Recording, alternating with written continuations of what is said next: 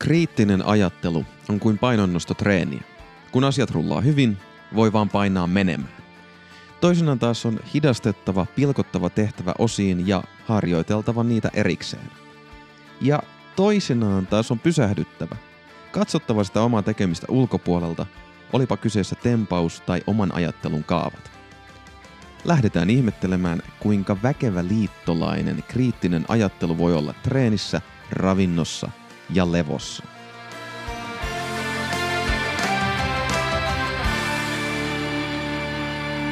Ketä mun kannattaa uskoa, kun haen vastauksia treenikysymyksiin? Entä ruokahommissa?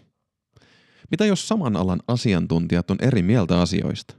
Millä perusteella mä voin luottaa omiin treeni- tai ruokavalioajatuksiini? Miten mä annan vedättää itseäni, kun tartun treenivillityksiin tai dieettihuumaan? Voinko mä jotenkin varustaa itteni tätä mielipide- ja informaatiotulvaa vastaan? Tervetuloa Voimafilosofi-podcastin jakson numero kolmekymmentäviisi pariin. Mä olen Jonne Kytölä. Kuulijoilta on tullut sellaista palautetta, että jaksoista on tullut oikein hyvää kävelylenkkiseuraa esimerkiksi, ja että jaksoissa on myös paljon tiivistä asiaa. Eräs kuulija esimerkiksi sanoi, että Spotifyn nopeutustoiminto ei kyllä tule kysymykseenkään näitä kuunnellessa. No, mä veikkaan, että se ei välttämättä tule kysymykseen jatkossakaan. Terveysteema on nyt käsitelty, ja seuraavaksi lähdetään ihmettelemään kriittistä ajattelua. No miksi kriittinen ajattelu on nyt sitten mielessä? Mietitään vaikka kuluneiden parinkymmenen jakson aiheita. Jaksoissa kuusitoista kaksikymmentäyksi puhuttiin itsetuntemuksesta ja persoonallisuudesta ja niiden suhteesta treeniin ja ravintoon. Jaksot kaksikymmentäkaksi kaksikymmentäkahdeksan kartoitti syvän kokonaisvaltaisen terveyden osa-alueita. Jaksot kaksikymmentäyhdeksän kolmekymmentäkolme käsitteli terveyden syvintä olemusta sekä kipua, uupumusta, sairautta ja riippuvuutta.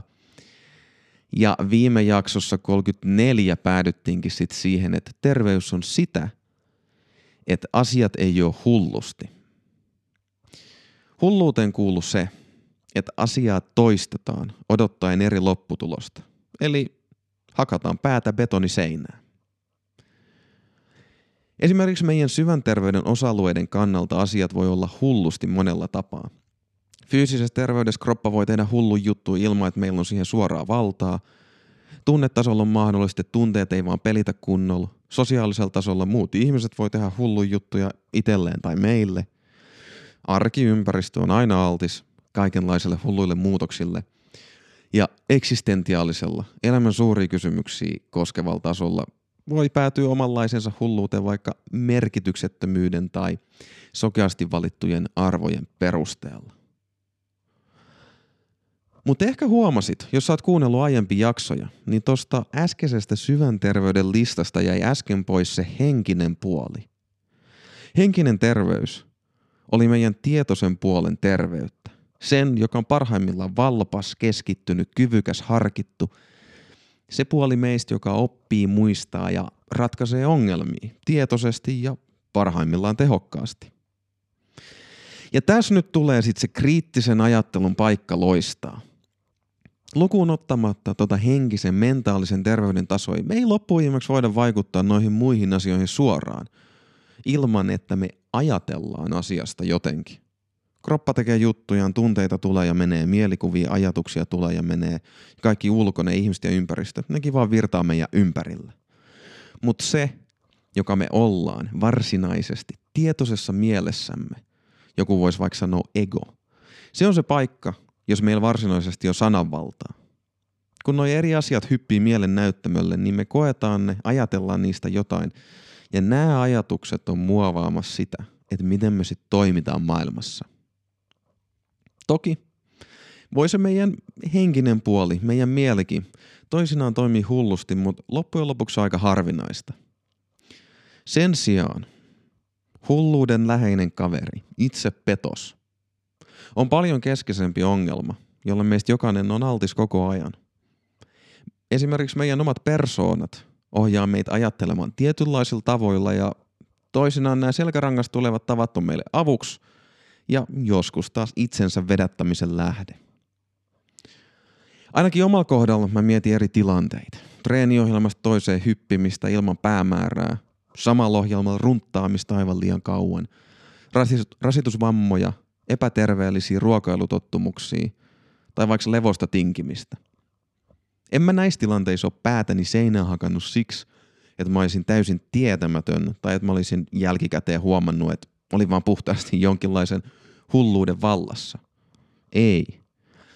Kyllä mä näissä tilanteissa on ollut siksi, että mä oon vähän vaivihkaa vedättänyt itteeni. Vakuuttanut itteni siitä, että on juttuja, joihin mun ei tarvitse kiinnittää huomiota, jotka mä voin sivuuttaa. Vaikka jossain sit pieni ääni on kertonut omalla neutraalilla rehellisellä äänellä, että toi ei ole järkevää. Tota sä teet ihan muista syistä. Hei, tohon voisi muuten kiinnittää huomioon. Ja tämän takia itsepetoksen teema kiehtoo mua niin paljon. Mulla on sellainen fiilis, että jos siitä saisi jotenkin sopivan otteen ja hoksaisi, että missä ne oman mielen huonot tottumukset piilee, olisi mahdollista hillitä omia taipumuksiaan hakata päätään seinään. Ja mikä olisi parempaa, kun laittaa energiansa sinne, missä oikeasti tuottaa hyviä asioita. Esimerkiksi hallittua ja pitkäjänteistä kehitystä salilla, fiksui ruokailutaitoja ja tottumuksia tai kykyä levätä sopiva määrä niin lyhyellä kuin pitkällä aikavälillä. Mä uskon, että mahdollisesti tärkein työkalu itsepetoksen päihittämiseksi on kriittisen ajattelun kehittäminen. No mitä se kriittinen ajattelu sit on? Mulla on usein tällaisia pohdintoja pyöritellä sellainen ongelma, että menee hirveän kauan aikaa saada niistä kunnon ote, jos ne on vaan selostettu esimerkiksi pelkällä filosofisella tyylillä. Lähdetään siis katsomaan, miten kriittinen ajattelu on itse asiassa hyvinkin samanlaista kuin vaikka painonnostotreeni.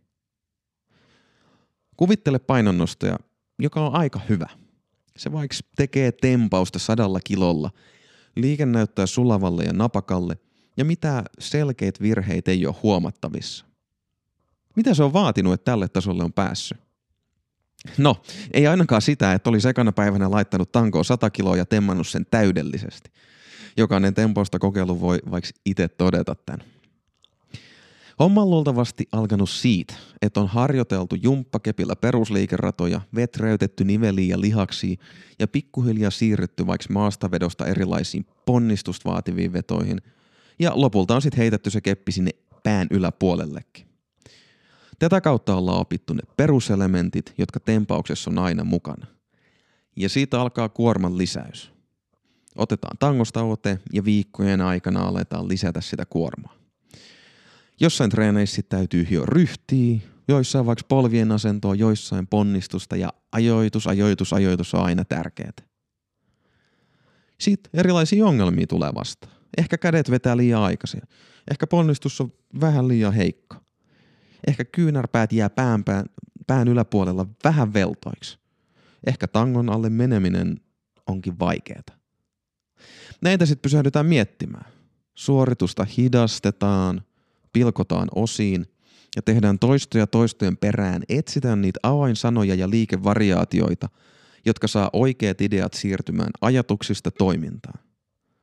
Ja sitten taas palataan itse suoritukseen, tempaukseen. Ja katsotaan, miten osat saadaan iskostettua kokonaisuudeksi, miten hitaista ajatuksista nyrkkisäännöiksi muutetut oivallukset muuttuukin selkärannasta tuleviksi nopeiksi reaktioiksi. Näin ajan mittaan tätä prosessia toistamalla ja tarkentamalla kehittyy se sulavalta, vahvalta ja napakalta näyttävä suoritus, johon tämä sadan kilon tempaaja on päässyt. Kriittinen ajattelu toimii itse asiassa aivan samalla tavalla. Lukuun ottamatta sitä, että luultavasti me ollaan ajateltu paljon enemmän ennen kuin me aletaan harjoitella kriittistä ajattelua verrattuna aloittelevaan painonnostajaan, joka ei ole kenties ikinä tehnyt tempausta. Tämä ajattelu, etukäteen tehty ajattelu elämän aikana tapahtunut, niin se on etu siksi, että tällä tavalla meillä on ajattelusta kokemusta. Mutta haitta se taas on siksi, että meillä jokaisella on ilman ajattelutreeniä kaavoja tottumuksia, joiden uudelleen ohjelmoimiseen voi mennä paljon aikaa. Mutta joka tapauksessa sama ajatus pätee tässä. Jos joku osaa ajatella tosi fiksusti ja terävästi, kyseenalaistaa hyvin, huomaa relevantit pointit ja saa puettua asiansa selkeästi sanoiksi, on siinäkin kuljettu tällainen hitaan ja nopean ajattelun polku. Hyvin luultavasti on esimerkiksi aluksi alkanut huomata, että omassa ajattelussa ei kaikki ihan pelitä. Ja sitten on syntynyt halu kehittää omia ajattelun taitoja. Tai ehkä on huomannut, että joku juttu, mihin on panostanut paljon, esimerkiksi kouluaine, ammatti tai harrastus, onkin itse asiassa opettanut näitä taitoja jo jonkin verran, vaikkei niistä ollakaan ääneen puhuttu juurikaan. Itse mä ainakin olen huomannut, että hyvä opettaja alalla kuin alalla on aina kriittinen ajattelija, ainakin jossain määrin, vaikkei siitä ajattelusta ikinä ääneen puhuttaisikaan. Mitä se sitten vaatii, että oma kriittinen ajattelu olisi kuin sadan kilon sulava tempaus? Aluksi ainakin on harjoiteltava tunnistamaan perusasioita ja siitä alettava harjoittelemaan, mistä osista ajattelu koostuu. Mitä on lähtöoletukset, mitä on johtopäätökset? Onko jotain yleisiä standardeja, jotka pitäisi ottaa huomioon? Entä minkälainen on hyvä kriittinen ajattelija? Onko ajattelussa mitään reilun pelin sääntöjä? Tai mitkä on tyypillisiä virheitä, joita kaikkien ajattelussa voi esiintyä, miten ne voi tunnistaa ja miten korjata? Kun näitä alkaa tehdä, alkaa aloittelevan painonnostajan tavoin kohdata erilaisia ongelmia. Kas, mä ajattelen tuossa kohtaa aivan tunteella. Oho, tuossa kyllä tavoittelin vaan omaa etua, vaikka tiesin olevani väärässä. Hupsista, nyt meni kyllä tosiasiat, mielipiteet ja johtopäätökset aivan sekaisen. Voi hemmetti, näyttää siltä, että mun pitää pohtia kyllä nämä selkäytimestä tulevat ajatukset kunnolla läpi. Kriittisen ajattelun maailmassa, ihmisen ajattelun tutkimuksessa ollaan huomattu, että jokainen ihminen ajattelee kahdella eri tavalla, niin kuin ollaan edellä sanottu, hitaasti ja nopeasti. Mulle yksi kiehtovimmista oivalluksista oli just se, että tämä ajatus, niin kuin edellä nähtiin, näyttää pätevän myös vaikka painonnostotreeniin. Että tässä on joku selkeä yhteys siinä, miten erilaiset taidot voi oppia, riippumatta siitä, mikä se taito itsessään on. Toisaalta me voidaan sitten vaikka ajatella nopeasti, ja se onkin usein välttämätöntä. Tempaustangon alla ei yksinkertaisesti voi miettiä liikaa, vaan on luotettava siihen, että kaikki hidas, osista koostunut harjoittelu on tehnyt tehtävänsä. Että harjoitellut nyrkkisäännöt on iskostunut selkärankaan automaattisiksi liikeradoiksi. Ihan samalla tavalla. Silloin kun me halutaan tehdä jotain oikeastaan ihan mitä vaan, me joudutaan luottamaan siihen, että meidän ajattelun taidot on riittävän hyvät. Mutta oli se sitten harmillinen tempausyritys tai joku muu elämän erhe, niin epäonnistumisia ja virheitä tulee vastaan. Viimeistään silloin on hitaan ajattelun aika. Valmentaja pysäyttää painonnostajan ja sanoo, hei, kyllä meidän nyt täytyy työstää tuota toisen vedon ajoitusta. Samalla tavalla voi pysäyttää itse itsensä tai panna merkille, kun joku muu yrittää pysäyttää sun ajatuskierteen ja kysyy itseltään, että mitäs mä tässä oikein ajattelen ja miksi. Ajan mittaan voisit tunnistaa paremmin sen, mihin tulisi kiinnittää huomiota. Sanotaan vaikka, että vastaan tulee ongelma treenissä ja tempausyritys epäonnistuu. Jos on taitava ajattelija tai jos ympärillä on taitavia ajattelijoita, voi tunnistaa nopeasti sen, että mihin kannattaisi kiinnittää huomiota. Oliko kyseessä vain pikkuvirhe ja kannattaa fiksata vain pieni yksityiskohta ja yrittää nopeasti uudestaan? Oliko kyseessä sulle toistuva virhe ja nyt olisi aika hidastaa, kokeilla uusia apuliikkeitä tai valmentajan neuvoja? Onko kyseessä joku pidempiaikainen juttu? Toistuva, toistuva virhe, jota sä vaikka et halua myöntää. Olisiko nyt aika kunnolla hidastaa, pysähtyä miettimään, mitä oikein treeniltä haluaa ja miksi? Tai vaikka neljäs vaihtoehto. Onko kyseessä joku vaaranmerkki ja tarvitseeko kokonaiskuva muuttaa nyt, jos riskit näyttääkin liian isoilta? Esimerkiksi loukkaantumisvaara on ilmeinen tai kauan jatkunut ylikunnon kierre tuli viimein pintaan tämän epäonnistumisen myötä. Ihan niin kuin painonnostajan tapauksessa, näitä asioita voi työstää. Ja mikä parasta, kun niitä tekee, niin nämä kriittisen ajattelun taidot on aina mukana, tehden ihan kaikesta, mitä sä ajattelet ja teet, parempaa. Mä näin sellaisen inspiroivan kuvasarjan, jossa oli yksinkertaisesti kasa erilaisia pisteitä. Ekassa kuvassa oli vaan pisteitä ja se on vähän niin kuin se meidän jatkuvasti kohtaama tulva kaikkeen, mikä voi kiinnittää meidän huomioon. Käytännössä on vaikka treenikavereiden kommentteja, mainoksia, I G-postauksia, artikkeleita, dokumentteja, tieteellisiä tutkimuksia, omia ajatuksia, fiiliksiä, kehon tuntemuksia. Kaikkea sitä, mikä meihin voi vaikuttaa. Tokassa kuvassa nämä pisteet on sitten väritetty. Toiset samoilla väreillä, toiset eri väreillä. Näin tämä tulva alkaa muuttua informaatioksi, erilaisiksi kokonaisuuksiksi. Esimerkiksi jos sä seuraat Instagramissa paljon vaikka voimanostajia, niin ne on vaikka vähän kuin yhtä väriä ja psykologiaa tai taidetta käsittelevät aiheet on eri värejä. Kolmannes kuvassa näitä pisteitä on sitten yhdistetty viivoilla. Alkaa rakentua tiedon kokonaisuuksia. Lihaskasvua käsittelevä artikkeli siellä, kyykkytekniikkaa käsittelevä I G-postaus tuolla, ohjelmointia käsittelevä heitto toisaalla. Näistä muodostuu se tietomassa, josta me sitten pikkuhiljaa kehitellään omat käsityksemme siitä, mikä on vaikka fiksua treeniä ja mikä ei. Ja lopuksi neljännessä kuvassa päädytään tiedosta viisauteen. Oleelliset yhteydet onkin mustien viivojen sijaan kuvattu kirkkaina, loistavina viivoina, mikä kertoo siitä, että nyt on löytynyt ne tiedonjyvät, jotka yhdessä muodostaa jotain sellaista, mitä kannattaa uskoa ja sitten toimia sen pohjalta.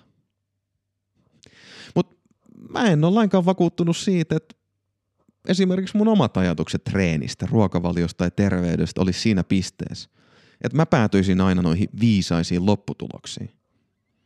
Huomaan, miten joku yksittäinen juttu, jopa otsikko lehdessä voi itse asiassa jäädä mun päähän vaikuttamaan paljon voimakkaammin kuin mä itse haluaisin myöntää.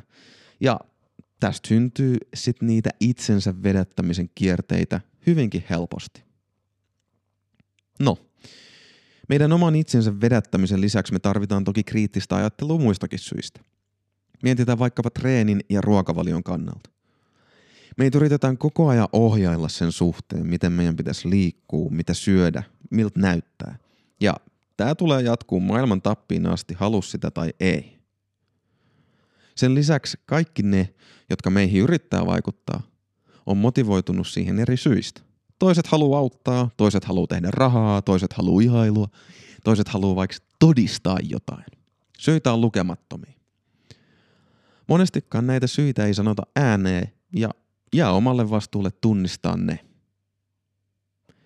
Puhuttiinpa kyykkytekniikoista, makroravintoaineiden optimaalisesta ajoituksesta, voimaharjoittelun roolista yleisterveydessä tai maitotuotteiden vaikutuksesta diabetesriskiin, niin myös ammattilaiset ja asiantuntijat on usein eri mieltä siitä, mikä on totta tai siitä, että mikä on relevanttia.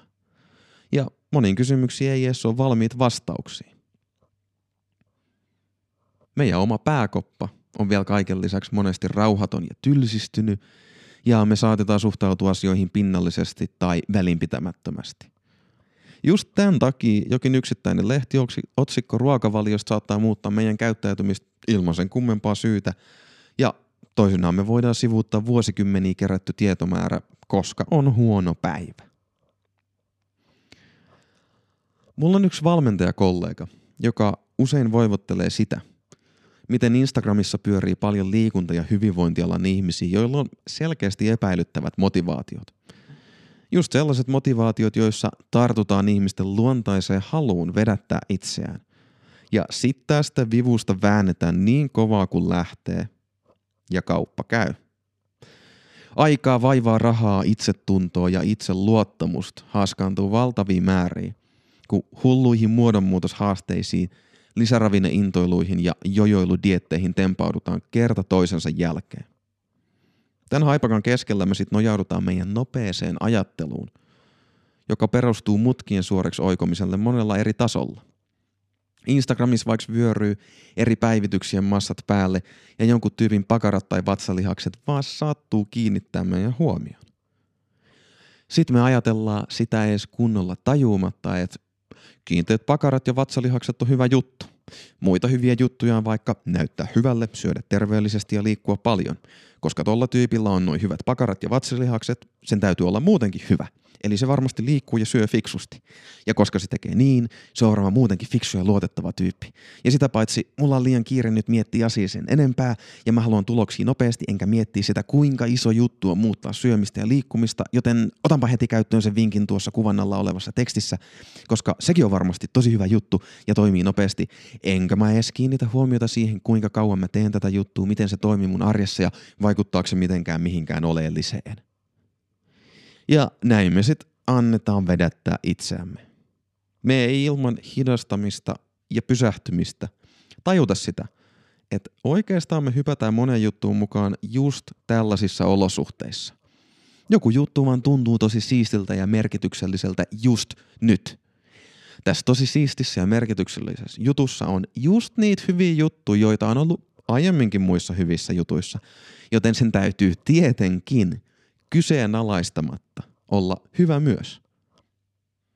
Olisi tosi vaivalloista sit pysähtyä miettimään, että mitä jos mun ensiajatus tästä asiasta ei olekaan oikea. Saatan joutua itse asiassa miettimään paljon vaikeampiakin juttuja, koska toistan aina tiettyjä virheitä ja sitä paitsi voisi olla noloa ja häpeällistä huomata olevansa väärässä, joten antaapa asian olla. Ja oikeastaan mun pitäisi kysyä itseltäni, että minkälainen suhde mulla on kehooni, ravintoon ja liikuntaan ja miten se tulee mun terveyden eri osa-alueilla esiin.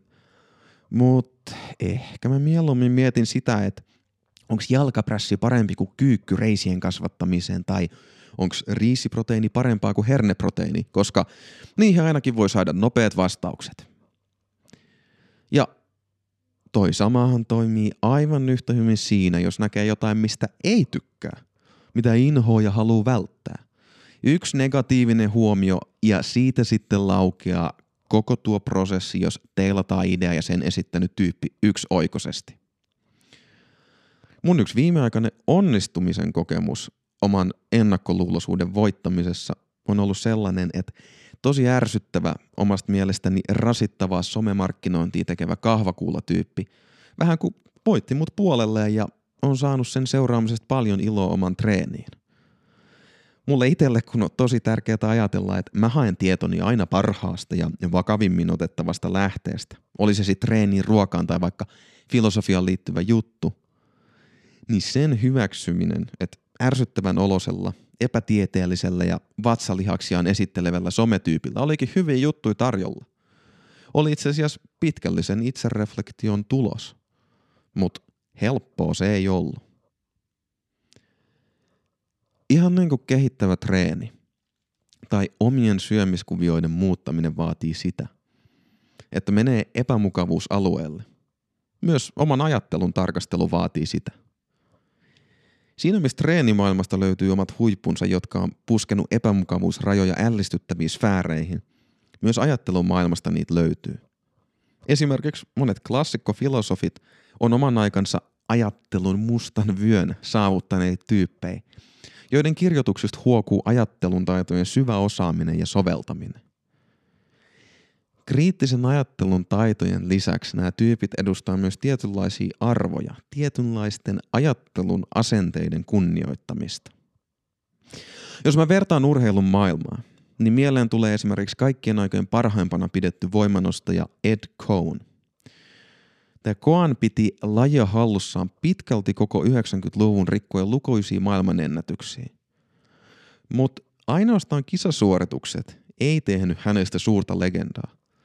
Cohnin perintö oman kilpauran jälkeen on ollut jatkaa lajin kehittämistä ja missikinä hänestä on puhuttu, on ylivoimainen enemmistö sitä mieltä, että kyseessä on nöyrä, avulias ja asiallinen tyyppi.